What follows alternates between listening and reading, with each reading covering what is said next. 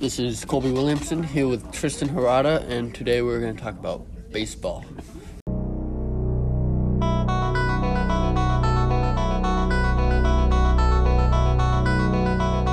Tristan, how long have you been playing baseball? I've been playing since I was about four years old.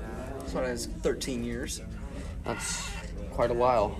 Yes, it is. So, is baseball your favorite sport? Yes. And why is it your favorite sport? Because I believe it is the hardest sport.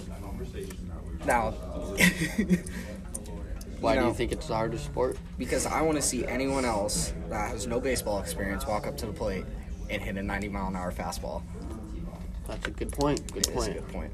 Yeah. Um, is uh, baseball the only sport you've ever played? No, I've played all the sports. All football, basketball, soccer. I was god at all of them. Uh, I highly doubt that. yes, so this is the end of our interview today. Would you like to say anything else? no.